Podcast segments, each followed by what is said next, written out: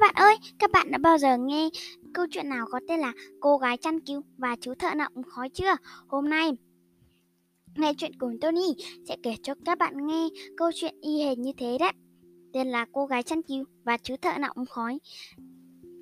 Câu chuyện này là một câu chuyện của nhà văn Andersen nhé. Mời các bạn cùng lắng nghe.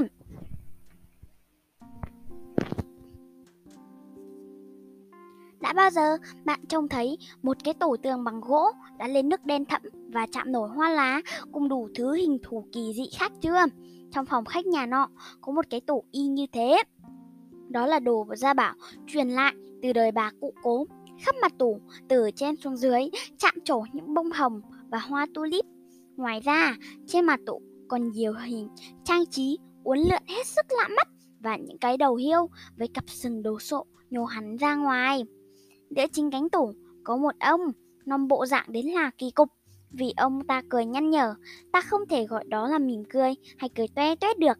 Đã thế, ông còn có cặp dân xê, đôi sừng trên trán và một chòm râu dài. Bọn trẻ gọi ông này là Đại tướng quân Nguyên soái chân dê. Thật là một cái tên vừa dài vừa khó gọi.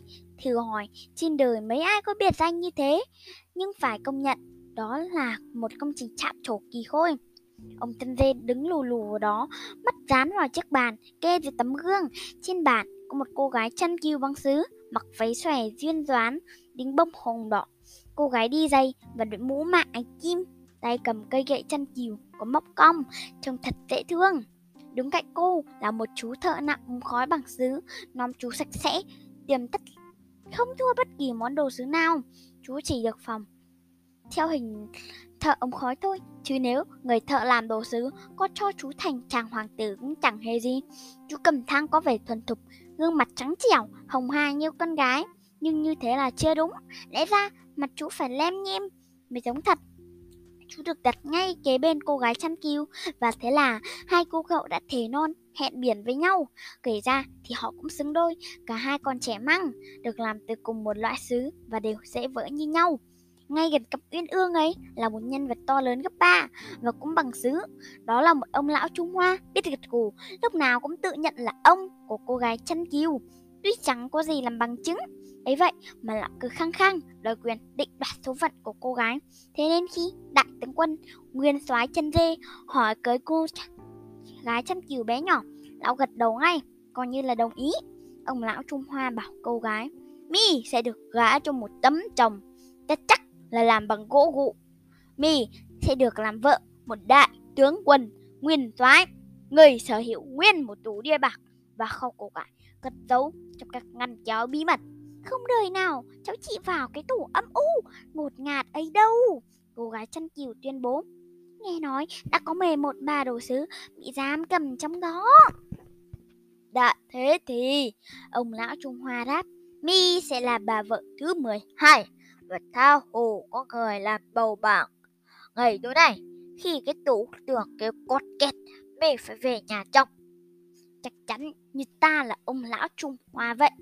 Vừa dứt lời, lão lại gật gù và ngủ. Khi nhưng cô gái thân kiều bé nhỏ khóc nức nở và quay sang chú thợ nặng ống khói. Là người yêu của cô, mà rằng Em van anh, hãy cùng em trốn ra thế giới bên ngoài nhé, người ta không thể ở lại đây được nữa đâu. Anh sẽ làm bất cứ điều gì em muốn. Trang thợ nặng khó trả lời. Chúng mình đi ngay thôi. Anh tin là có thể kiếm đủ sống bằng nghề của mình đấy.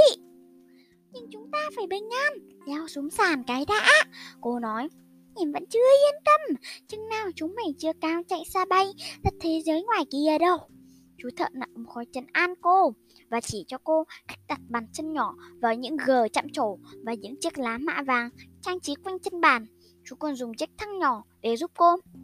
Họ định cứ thế mình leo xuống, nhưng khi ngoảnh lại nhìn cái tủ tường, họ thấy dường như nó đang rung chuyển.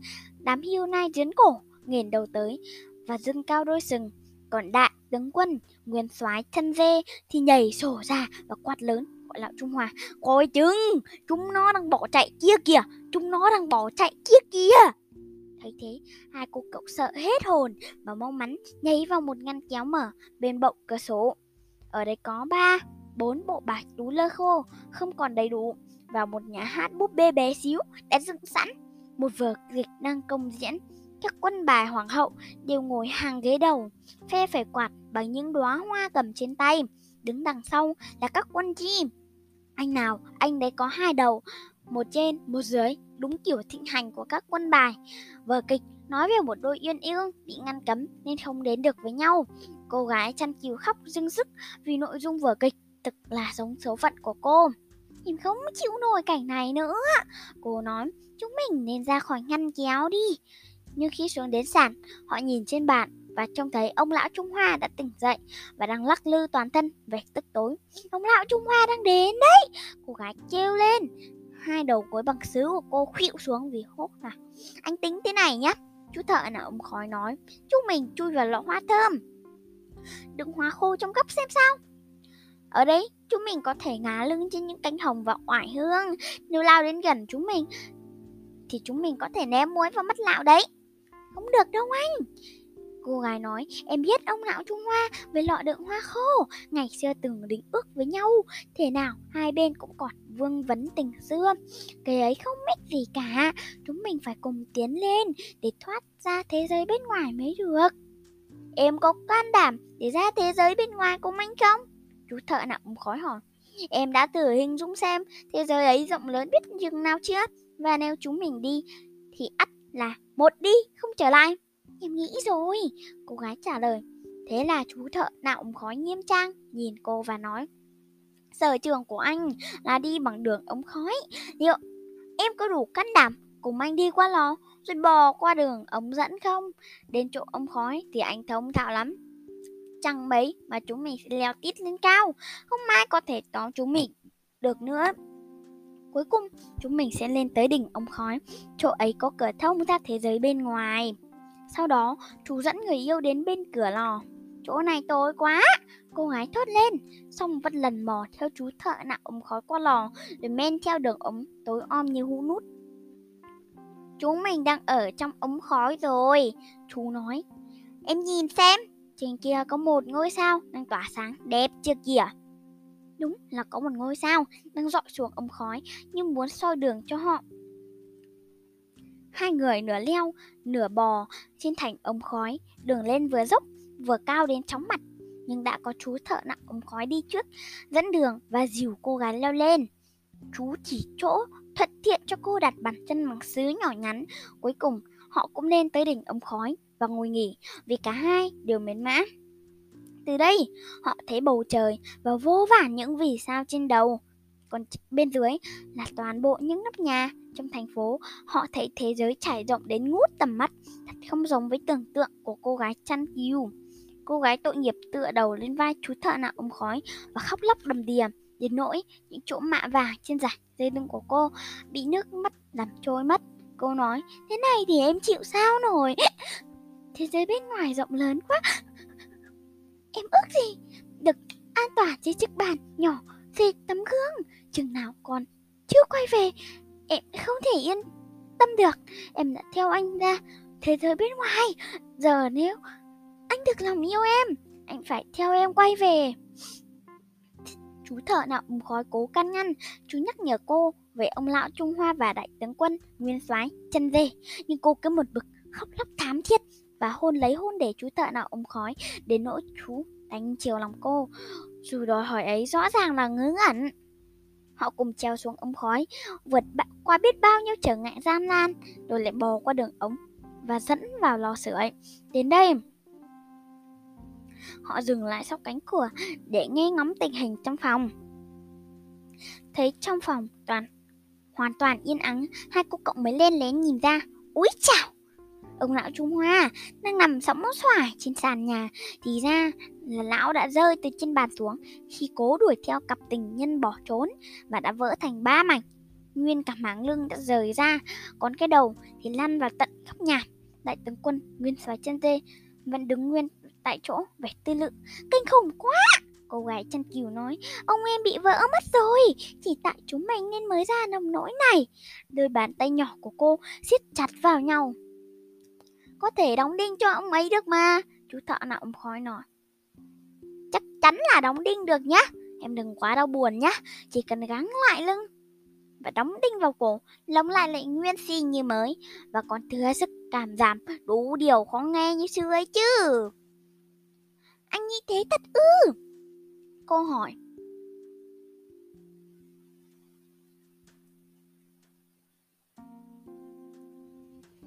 Họ lại leo lên, quay về đúng vị trí trước kia. Đi xa đến thế mà cuối cùng lại quay về chỗ cũ. Chú thợ nào ôm khói. Kết luận, biết tế đừng đi làm gì cho mất công. Em ước gì ông được sửa sang lành lặn. Cô gái chăn kiều nói, liệu có tốn kém lắm không nhỉ? Điều ước của cô đã được thực hiện. Nhà chủ gắn lại lưng cho ông lão Trung Hoa và đóng đinh thật chắc vào cổ lão để cố định cái đầu. Vậy là trông lão lại nguyên si như mới, chỉ có điều không gật gù được nữa. Từ lúc bị vỡ, lão đâm ra vinh váo nhờ. Đại tướng quân nguyên xoáy chân dê nói. Tôi thì thấy có gì đáng vinh mặt đâu, thích thì rốt cục tôi có được cưới cô ả về không? Lão trả lời đi chứ.